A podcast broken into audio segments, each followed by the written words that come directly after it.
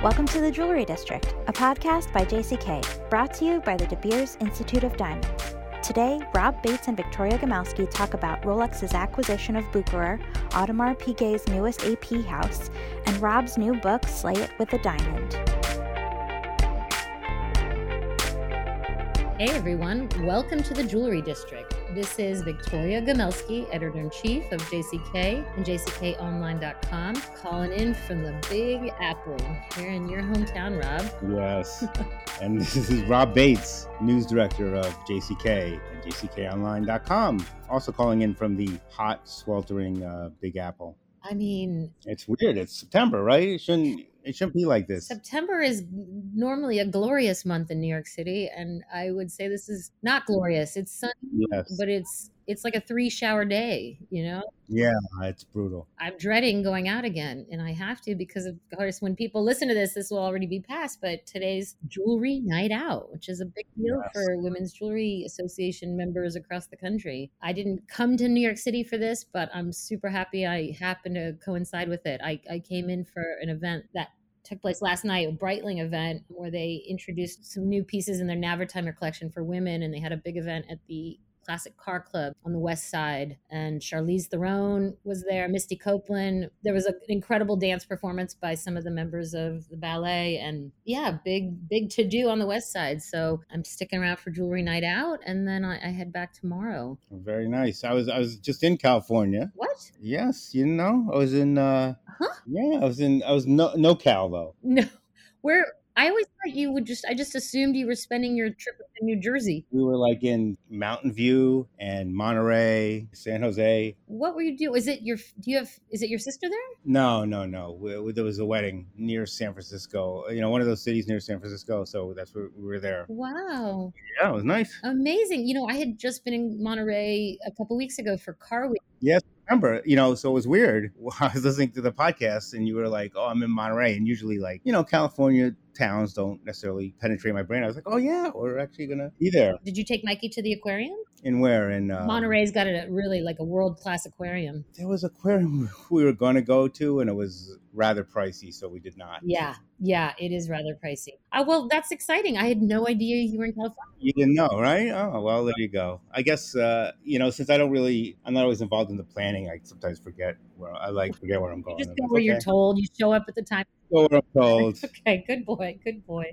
But very nice. It was California. It was very nice. Great. Well, I'm and it was weather. It was actually nice uh, weather. It's nice weather. It's dry. In any case, it is nice to be here. It's uh, it's always a pleasure. It feels like even though Labor Day has passed and everybody seems to be in a go, go, go fall mindset. It's hard to square with the kind of hot summertime weather we're having. But in any case, it does feel like I can, you know, Fashion Week's about to start and there's just so much going on. There's a lot yeah. of presentations, a lot of events, a lot of preening influencers standing in front of flower bouquets here. I'm staying downtown and, and the hotel is rife with all kinds of events going on. And, you know, I've lived here for well over a decade and I've forgotten how much intensity and how many things are going on around this time of year as fall is about to kick in. Yeah, no, and it definitely it's been a heavy news week because this was like a slow news summer. Right. But uh, things are definitely picking up. There's there's a lot more going on, which is good. Well, right before you took off for holiday, so this was like the week before Labor Day, we got some big news from the watch world. And really big news. I would say took a lot of people by surprise. Yeah, I mean, uh, Rolex has purchased uh, Bucherer, which is a uh, it's it, they make watches, I believe, also, but I think it's mostly known as a retailer, and it's known in the United States as the company that bought Tourneau in 2018. Yeah, 2018. Mm-hmm. What was interesting to me about it was a lot of people very alarmed, obviously, because Rolex is now buying a bunch of retail stores and we could talk about that in a bit. But what was interesting to me is that I guess the head of it, George Bucherer. Mm-hmm. So, I mean, I didn't really know that much about this company other than kind of the basics. But apparently, the, the head of it is 87. So he must have bought these Tourneau stores when he was like 82 or 81. I mean, it seems like, you know, you know I thought it was like this kind of like young, uh, you know, this company that's like kind of had a young generation. And instead, it has this 87 year old man who I guess has no you know, his family does not want to take over the business. So he was looking for an exit strategy. So one of the things Rolex stressed in its statement was that they felt that this was the best thing for the Bucherer brand, that they take it over. And because the options are, are, are limited, you know, it could be sold to private equity. I was reading one analysis that suggested that private equity or someone like LVMH may not be that interested in taking over Bucherer just because so much of its business is based on Rolex. Mm-hmm. You know, it's a that's a that's a big risk. So, you know, they kind of said it was best for the brand, best for the stability of the industry, which is you know, and I'm interested in your take on this because, you know, Rolex seems like the kind of company that really plans ahead. I think they're kind of known for that. And we don't know how long they were talking about this, but it does seem that they're kind of acting like, okay, he needed an exit strategy. So we just going to pick it up and kind of let it run independently. And that doesn't seem like the way they commonly operate, that they just kind of jump on something that just kind of came their way. It seems like they're more of a, a, planning organization. Is that your sense also? Mm, very much so. Yeah, they're not really like off the cuff. The thing about Rolex that is continually fascinating and continually maddening is just how opaque they are as an organization. Now, I mentioned that, and we just briefly talked about me having spent Car Week you know, in Monterey with Rolex, incredible event. Rolex is present across Car Week, which is filled with these very posh, very high end events catering to some of the biggest watch lovers in the world who often happen to be car lovers and are collectors of cars as much as they're collectors of watches. And Rolex has an incredible deep presence across this series of events. And I was with my PR contact who I know and like very much. And my sense is that she didn't know this was coming, this news, because it broke just as we were getting back from Monterey. And so I think that even when it comes to internal teams. This kind of high end high you know decision making comes from the very top. It's a need to know basis. So my sense is that this was not an off the cuff decision but they do have a new chairman in place and they are again most of this is hidden from public view. These are not people that give public interviews. I did happen to meet him because i a year ago i went to attend the british open at St. Andrews with Rolex, which has been a sponsor of many tournaments in golf, the Open being one of them. And we had an incredible party at this Scottish castle. And I was introduced to, as it turns out, the chairman, the new chairman of Rolex, who comes from a retail family in Geneva, long established retail. And he, he was pretty chatty in a way that kind of surprised me. And I got the sense that the PR that was with us there in Scotland was a little nervous because he was kind of talking away. And, you know, I didn't want to betray any of my trust or relationships with Rolex. So never published or even really explored what he was talking about. But he was just talking about adding a production facility, which has since come online and expanding that. I guess let me cut to the chase in terms of what I think is happening with Bucherer. I don't have any special insight. I do know that Rolex makes something on the order of a million timepieces a year. So they're not going to all be sold through Bucherer. That's just not possible. So I did hear Watches of Switzerland took a little hit in terms of its stock after that news. And maybe there is some consternation among retail partners and especially the bigger chains like Watches of Switzerland, which is a huge business in Rolex. But it does seem like there's should be enough Rolexes to go around. Rolex has, has always really honored its partnerships in the retail world. It's it's never gone direct like so many other brands have. And in fact, one of the other things we'll be talking about is new ways that watch brands are going direct and cutting out their retail partners. But Rolex has never done that, and I don't see why it would start now. Yeah, I, I mean, but what's interesting about this? I mean, first of all, even though it, it will own a retailer, I mean that's undeniable, right? So it is, in a sense, going direct. One of the things they keep saying is that this is going to be independent, it's going to be independently run, there's not going to be any changes.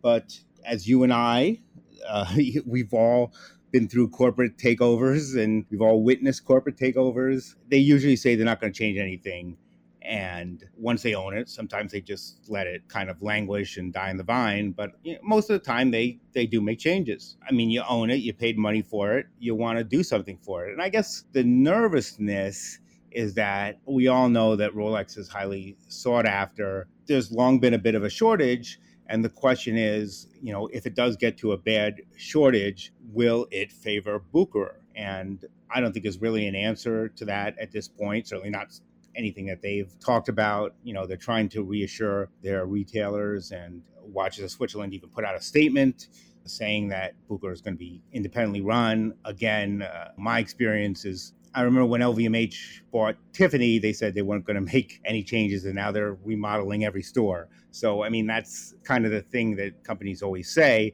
So, we'll just have to see, and they may not know at this point. Yeah, well, you know, Bucherer, I'm just looking now. It says 100 stores worldwide. Right. They do a lot of jewelry as well. So they're a big jewelry retailer. In fact, they do their own jewelry. The thing is, they're not, I don't think they have a big position in Asia. Those 100 stores are both America and Europe. You know, there's a big chunk of the world, obviously, that still demands Rolex. So I don't think those retailers in points east and, and south necessarily need to worry. What what does that mean for American retailers? I don't think much at the moment. You know, I think we're just going to have to wait and see what the market says. I think it is a really interesting move, but not one that I think will have great repercussions at the moment. Yeah, I think it's something that will develop. And Rolex, for all its strengths, does not have any retail background, any retail expertise. Right, exactly. I believe they have one store that's located in their headquarters, and that's it and they have co-owned boutiques, but generally they outsource that. So certainly, at least initially, uh, I, can see it being hands off. Who knows what the future holds? And it's possible Bucherer may even be spun off at some point. I think they just want to make sure that the relationship remains solid.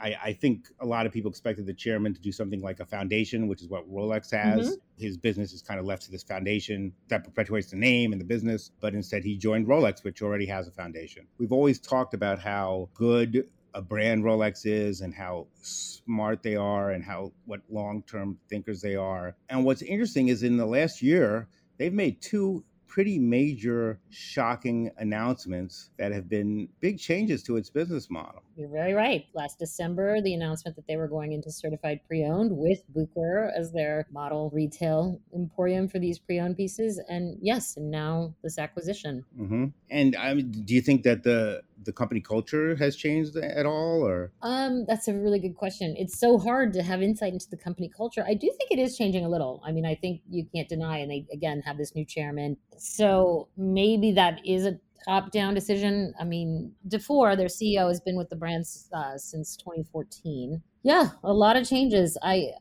I can see why this makes people with a large investment in Rolex nervous because it is a company that has historically functioned, you know, been a, a model of evolution, not revolution. That's the cliche about Rolex. And we are, in fact, seeing some revolutionary moves now. And I can see why that makes people a little nervous when they think because so much of what Rolex does and so much of why it is beloved is because it is so predictable. There's no flashy changes, there's no trendy going for this or that, there's no sort of experiments or tests. You know, it's not a brand that really prides itself on test marketing funky concepts. It really studies things, it puts them out into the marketplace when, you know, they're reasonably assured they will be successful. Uh, it is a brand that operates on the highest level in everything they do. It's pretty stunning just to be a best of theirs because you see just from the decor, just from the flowers that they put around at the events they're at, how incredibly uh, attuned they are to details and to subtle but powerful signs that Rolex is, you know, like just their branding is everywhere, their logo, their clocks. They are a ubiquitous presence at all these major events from the US Open to Wimbledon to Car Week to the Goodwood Revival, another classic car fest in England. They're just such a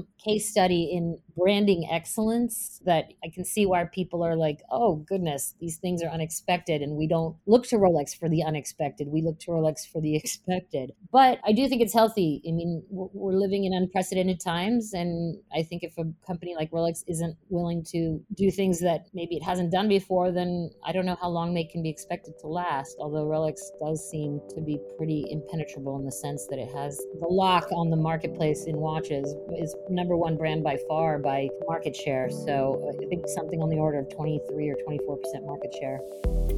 This podcast is brought to you by the De Beers Institute of Diamonds. The De Beers Institute of Diamonds mission is to grow and strengthen consumer confidence by providing integrity across the natural diamond industry, offering unrivaled diamond grading and testing exclusively for natural, untreated diamonds. The De Beers Institute of Diamonds provides diamantaires with confidence in a report of each diamond's four C's. Every diamond graded at De Beers Institute of Diamonds is also given a unique inscription number, allowing the diamond's details to be tracked and viewed on their website.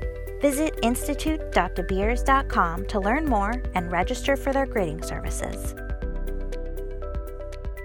So you you were talking about luxury retail, yeah, and you actually visited the newest Audemars Piguet store, correct? So store is a little of a mis- bit of a misnomer. Uh, back at the very end of August, the week after the Monterey Car Week, I was invited with a plus one. So I brought my partner Jim to the Audemars Piguet house, the AP house in LA. This is now, I believe, the 15th residence that AP has around the world. They've got a couple in Hong Kong. Their first one opened in fall of 2017 in Milan. They're now in Asia. I think they have one in St. Bart's. London, Munich, Kuala Lumpur. I mean, they've got some crazy locations, and they have one in the meatpacking district here in New York. And the newest AP house is in LA. It's I don't have the official press release, so I don't have the exact details, but I think it's something on the order of 6,000 square feet on a 10th. This is the key. It is not on the street level. It is not a store where you walk in and you look at showcases and you have a transaction in the back. Maybe you have some champagne with somebody. This is an apartment at least a space that's been recreated to look like an apartment. It has a commanding view of downtown LA. It has gorgeous furniture and decor, books, and you know a bar, and again this terrace. The party they had to celebrate it doubled somewhat as a goodbye party for the outgoing CEO Francois Henri Bennahmias, who has been with the brand almost 30 years, has been chief executive for gosh about a decade or so and he announced a year ago that he would be leaving at the end of 2023. So he's been instrumental in raising the brand's profile, especially in Hollywood. And so, true to form, I walk into this party and oh my God, Arnold Schwarzenegger is here. Then we walk a few more steps and we see John Legend, John Mayer, Don Cheadle.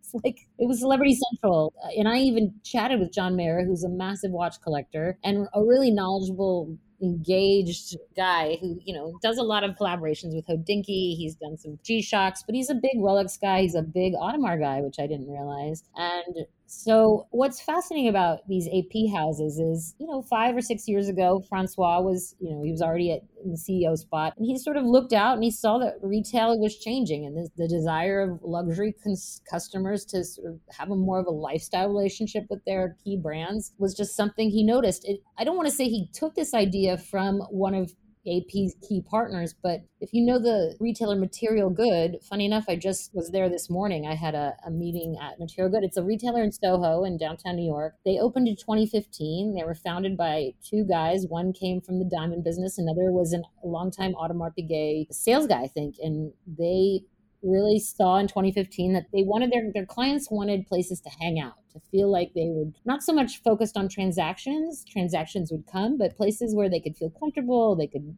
order a drink they could relax in a beautiful sofa they could come for a dinner party. And so material good opened in this second floor space on wooster street. It's open to the public you don't have to have an appointment but there's no signage and you just kind of have to know it's there and you come up and they've got some cases but a lot of it is more of like a museum style display where you've got showcases in built into the walls and this is the material good or audemars piguet? Well material good is this way but now audemars when they opened their first space a couple of years later in milan i can't say they took that concept from material good, but it's a similar concept. And that concept is these residential style spaces where the focus is on hospitality, the focus is on lifestyle. It's not on buying and selling, even though presumably that comes. I mean, I don't know if they'd be opening up more of these spaces if they weren't working. And the, the more interesting thing is in the Swiss watch world, a lot of brands are starting to follow suit. So Corum just opened up one of these, they call it a concept store, but it's again, it's a place that's not street level. It's located in the upper floors of a building. This one is in Bangkok. They opened in May in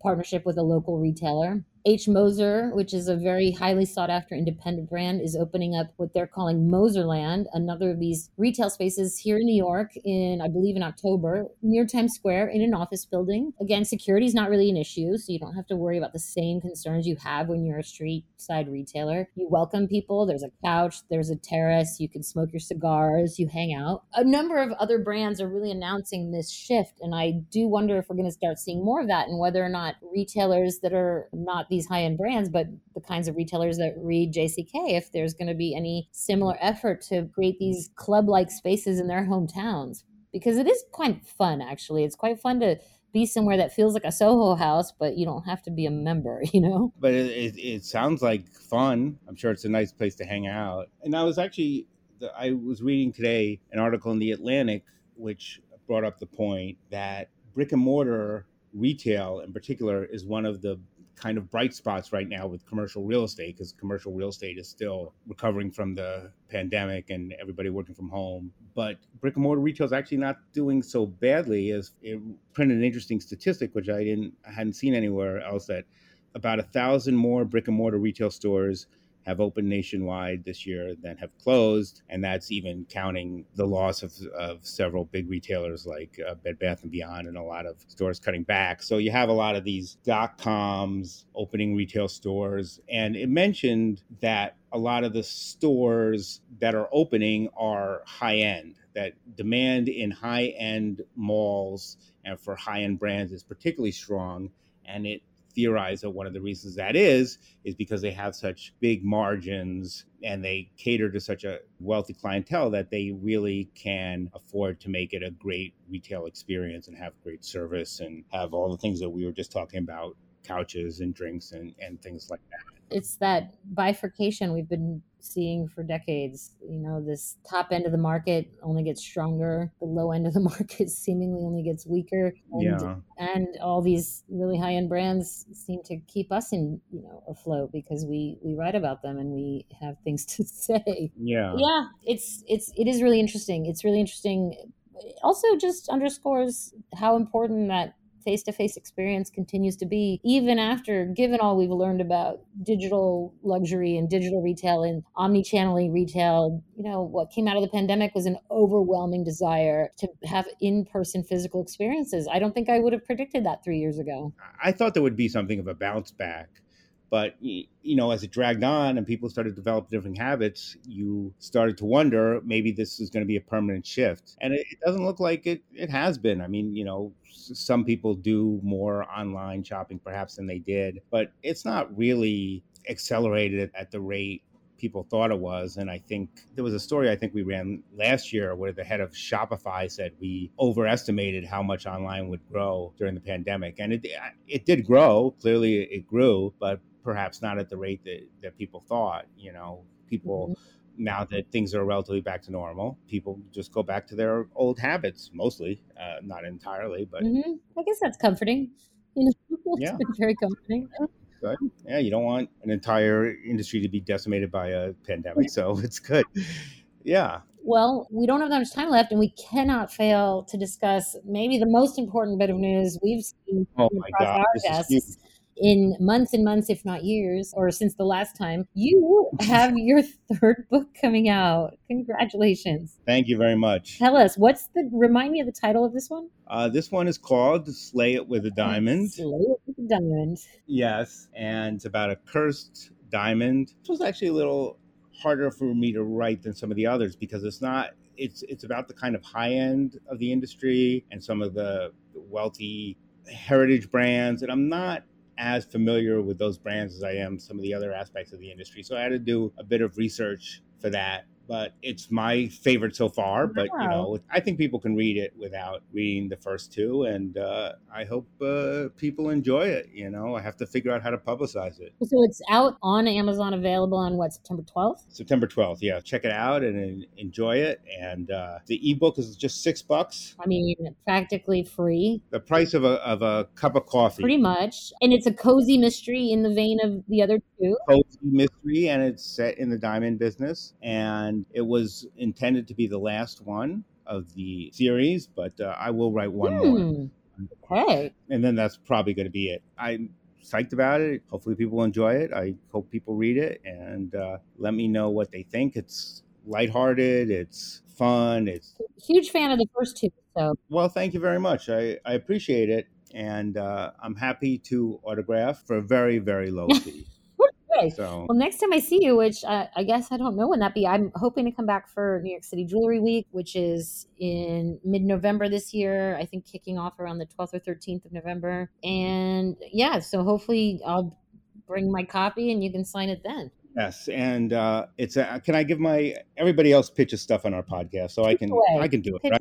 So we'll go to robbatesauthor.com. There's a picture of my bald head up there, and you can see the books and the Amazon links, and check it out. And uh, I have to say, I think I worked harder on this than all the others, and it was it was tough just and the one I'm writing now is tough also. But uh, I'm very curious to what people thinks. It's very I it has kind of a gothic literature inspiration. Like I read like a lot of, and I hadn't read a lot of these books like Rebecca and Turn of the Screw and uh, Jane Eyre. Like so, I read a lot of those kind of gothic books to kind of get that kind of feeling about an old house, and which is where a lot of it takes place. So I hope people enjoy it, man. I'm super impressed and really happy for you, and I can't wait to read it. Yeah, well, I appreciate that. Thank you. I can't wait for you to read it, unless you don't like it.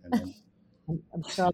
And yeah, and I, I, should I should tell people that the most important thing is buying it. You don't actually have to read it. So that's really all that matters if you if you buy it. You know, that's, that's it, yep. right? Thanks. We're good. Okay. All right. Well, perhaps I'll see you later. Hopefully. Yeah. All right. Okay. So take care, everybody. Uh, talk to you next time. Bye. Thanks for listening to the Jewelry District. I'm Natalie Comet, the producer of the podcast. If you liked what you heard, please rate, review, and subscribe to our podcast wherever you may listen. Any views expressed in this podcast do not reflect the opinion of JCK, its management, or its advertisers. Thanks for listening. We hope you join us next time on The Jewelry District by JCK.